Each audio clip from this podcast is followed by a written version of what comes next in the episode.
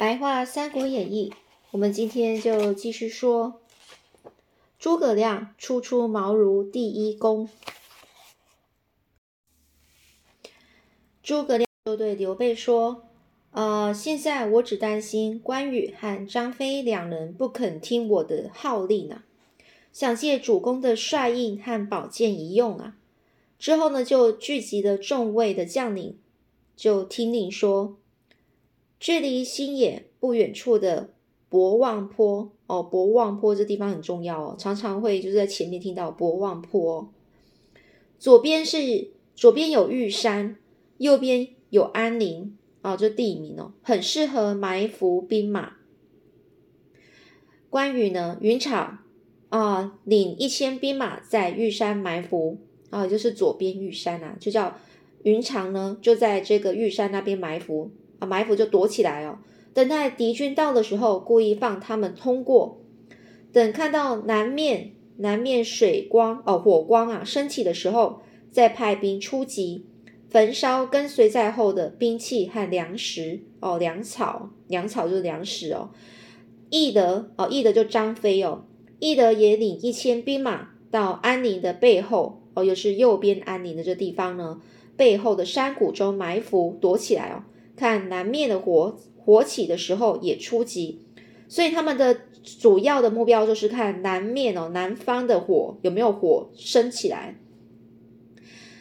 然后看到火的时候，这两个就开始出击哦，将这个博望坡哦，博望坡旧的屯粮处给全烧毁。就是呃，张飞看到这个南面火起的时候，就嗯，就领一千兵马到这个安宁哦，就是到。就呃就开始呢，呃去把这个旧的屯粮处的地方的这些粮草呢都给烧烧掉，彻底的截断了这些呃朝军的补给哦，就是他们放在那边的一些库存的粮食啊，都把它烧完哦。而关平、刘封则对这个五百军以及的五百军的呃以及他的易燃物呢。就是到博望坡后面两边等候哦，也就是说带了五百个军队，还有一些其他很容易易燃物，就是容易被火烧起来的东西哦。然后到博望坡的后面两边去等待，等到出更出更时，敌军到呃出呃出更敌军到来时即放火，也就是等到出更哦出更就晚上大概七点到九点的时候。敌人呢，就是曹军呐。曹军到的时候，你就放火，放火开始烧起来啊！博望坡的后面两边哦。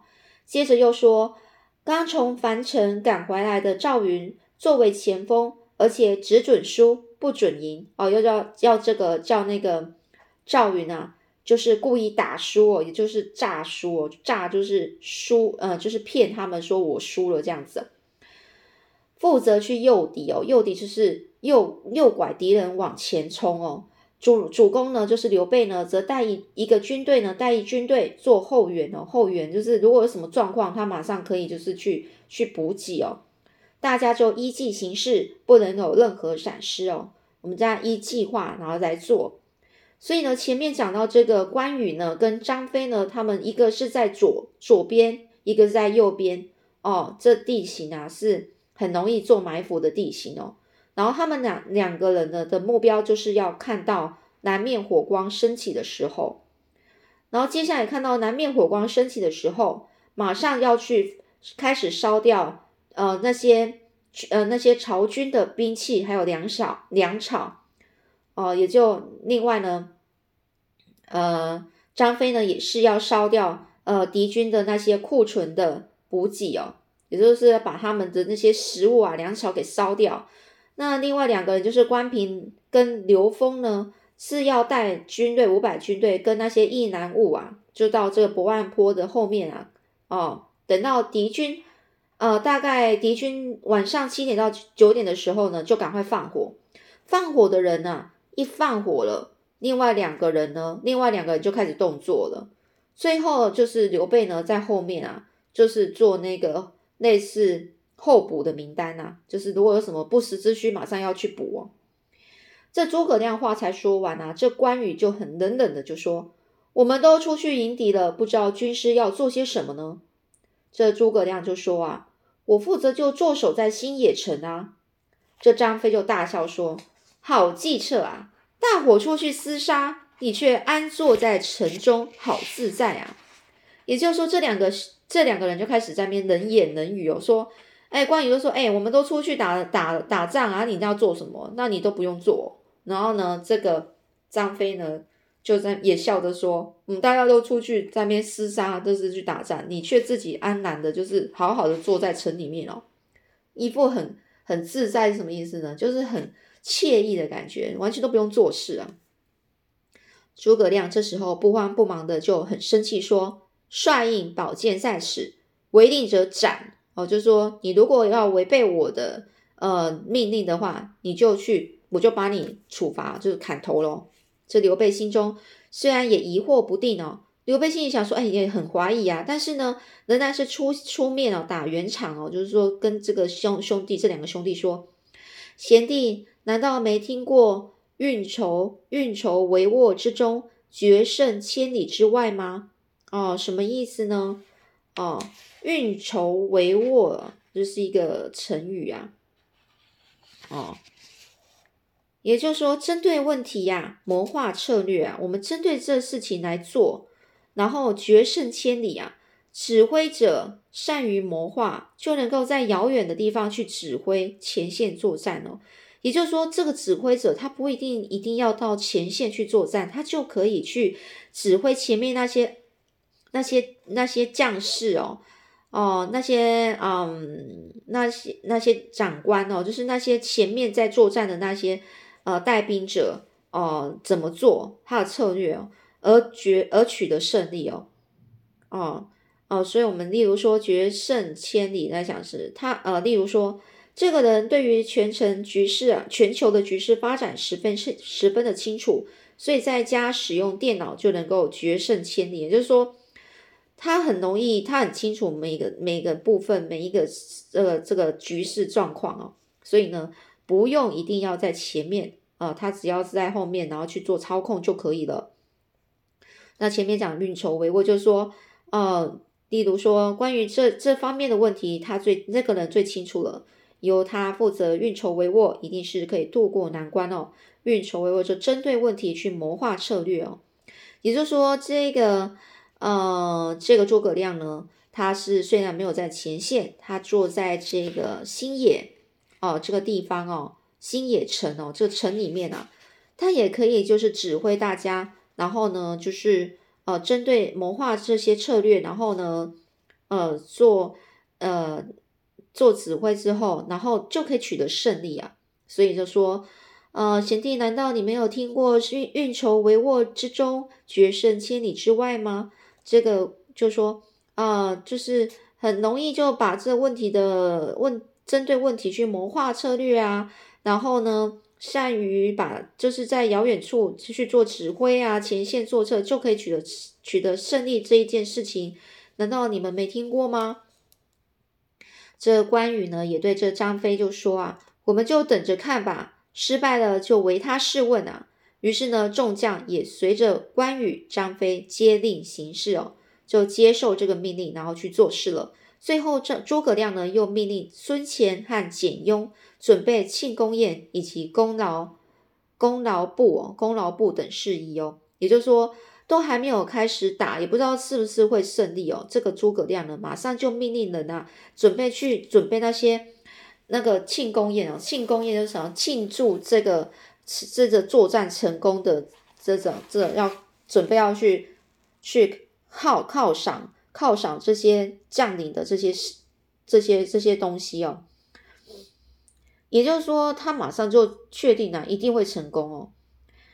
当这个夏侯惇哦，就是这个曹营哦，曹军哦，夏侯惇的将那个将领哦，领着大队人马快到这个博望坡这个地方的时候呢，一看到这个赵云的军马杂乱哦。哦，就所以前面有讲到这个诸葛亮的计策，就是赵云啊要故意去对跟那个夏侯惇对打，然后要故意失败哦。所以呢，这个曹曹营的曹军这将军啊，夏侯惇一看到这个赵云啊，这整个军马都非常乱七八糟，就那边大笑说啊，这个徐庶，徐庶明明很很赞扬这个诸葛亮用兵啊，但是我看来不过就如此嘛。说完了，就亲自迎战这个赵云哦。没几回合，赵云就诈败哦，诈败就就是骗啊，骗骗这个呃欺骗别人意思啊。这个我们想诈哦，诈这个字啊，诈骗哦，就欺骗。然后呢，也有这种诈降哦，诈败的意思就是作假、伪装的意思，就是所以这诈败意思就讲哦，就是假装啊，伪装啊，伪装自己失败了哦，就演戏哦，演自己败了。然后呢，赵云就演自己哦，就自己哦，就假装失败，然后呢，就往这个博望坡这方向去了。哦，也是故意呢去诱敌啊，让这个夏侯惇这军队啊，往这个博望博望坡这个地方去。那我们前面讲到这个博望坡这地方啊，是一个很特殊的地方哦。左边有玉山，右边是安陵哦，也很适合去埋伏兵马哦。所以呢，就是故意引这个赵赵云呢，就故意呢引引这个夏侯惇的这个军队呢，往这个呃博望坡这地方去。那夏侯惇呢，在后面是紧紧跟着啊，追啊追啊。但是他旁边夏侯惇旁边的这一个，呃，应该算是也是将将军的其中一个将军韩浩哦，他发现呢，觉得好像有点不对劲啊，他就劝这个夏侯惇说：“哎，这看起来好像是赵云的诱敌之计啊，诱敌哦，就是准备过来要要吸吸引你哦，引你过去陷阱里面的这个计谋，说不定前面有埋伏啊。”埋伏就是暗中躲藏起来哦，然后有要去去去去那个趁人不在、没有注意的时候，然后呢躲起来，然后再去偷呃偷袭你哦，也要埋伏哦。夏侯夏侯惇呢是轻敌啊，就说：哎呀，像他们这种三脚猫的兵力啊，即使有十面埋伏哦，也不用担心呐。十面埋伏，就算前面有多少十个埋伏，我都觉得都不用担心哦。遂不听。韩浩之所言，继续追赶。遂哦，就是于是呢，就不听这个韩浩所说的话，继续就是跑去啊，跟着这个赵云哦。直到这到了博望坡的时候，刘备也领军过来和曹军交战。这夏侯惇的看了，笑着对这个韩浩说啊：“如果这就是你说的埋伏，我今晚马上，我今晚攻不到新野，我绝不休兵哦。”也就是说。这看起来这埋伏也是太逊了哦，他觉得他非常有自信啊，这些他今天晚上一定可以拿下新野城哦，丝毫啊是不把这个刘备看在眼里啊。这刘备和赵云呢，都按照着这个诸葛亮的计谋去行事，假装啊是战败退走。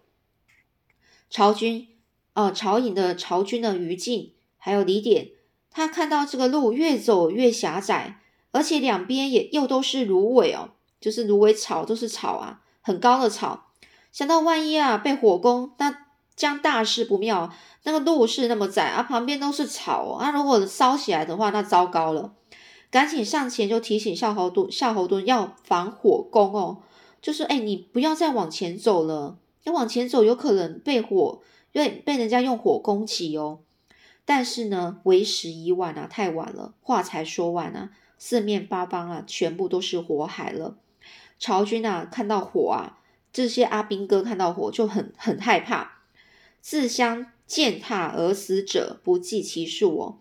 因为看到火，大家开始乱跑哦，然后整个军队就大乱啊。这军队的人啊，就是那些阿兵哥啊，那些军士兵啊，就互相逃。可是呢，有人跌倒了就不管了，踏踏上去啊，哦，所以有的人被踩死了。人多就是会这样哦，像上次我们有讲听到一些新闻，是韩国的一个新南韩的一个新闻呢，就是那些人呐，呃，堆呃年轻人哦，为了要庆祝好像是什么节日啊，哦，然后就大家都堆挤在一团哦，就后来被践踏，就是被踩死的就好几个。所以是很危险的。看到人群一堆人群非常拥挤的时候，要非常小心，干脆就是不要去那地方哦。于禁呢，是一见到粮草被烧啊，这个就是导呃曹军的一个人哦。于禁哦，他一看到是他们这一方的粮车啊被烧，就循着小路奔逃，哦就赶快逃走。李典呢，本来想要撤回，大家说撤退啊，往后撤退啊，撤退，呃，往撤回博望坡，就往后撤，却被这个关羽所领的军马给拦住。哦后来趁乱啊，夺路夺路逃走，就趁乱的时候就逃走了。这个人哦，李典哦，于禁逃走了，李典也逃走了。韩浩和夏侯兰呢？夏侯兰是这两个另外的将军哦。他们就回想啊，回头想哦，抢救去粮草，抢救粮草，就是他们后面还有一些粮草想要去救哦，但是却遇上了张飞。最后夏侯兰啊是被张飞刺死了，韩浩呢则侥幸脱逃，侥幸就是很幸运的意外成功的就逃逃掉了。这一场战役啊，持续到天亮才停止哦。曹军死伤惨重哦，尸横遍野啊！哦，这整个都是尸体，你看到所看到的这个等整个地呀，都是尸体哦。夏侯惇啊，无奈的收拾残军哦，回许都领罪啊，啊，就收拾这些啊，剩下的那个人呢，还活着的哦，或者是受伤的啊，就带着他们呢回回去啊，曹操的这个呃领地许多哦，去领罪的意思，就是去跟这个。曹操呃承认罪行啊，说对不起啊，都是因为我的原因啊，所以失败了。而这个关羽和张飞两个人在收兵的时候呢，对于这次的己方，这次己方军力能够以少胜多，实赖诸葛亮的用兵之策，因此不约而同的说，孔明果然真是神机妙算，这才真正对诸葛亮心悦诚服啊。也说这两个人啊，关羽跟张飞啊，在两个收兵的时候，这发现啊，自己的军队的能力啊，军队的人数真的很少哦，竟然能够打赢这场战役哦，实在是因为诸葛亮他的计谋政，他的政，他的策略哦，所以呢，他们不约而同就是没有说好，这两个人都觉得，同时就觉得哦，孔明真的是神机妙算哦，神机妙算这戏说事情啊预测非常准哦，很擅长去。去预估整个形势啊，决定策略哦。所以呢，这才真正对诸葛亮心悦诚服，就是很诚心诚意的去归服他哦，呃，相信哦，就是服了这个诸葛亮、孔明哦，或是孔明哦。好，那我们今天就讲到这里，我们下次再继续说喽。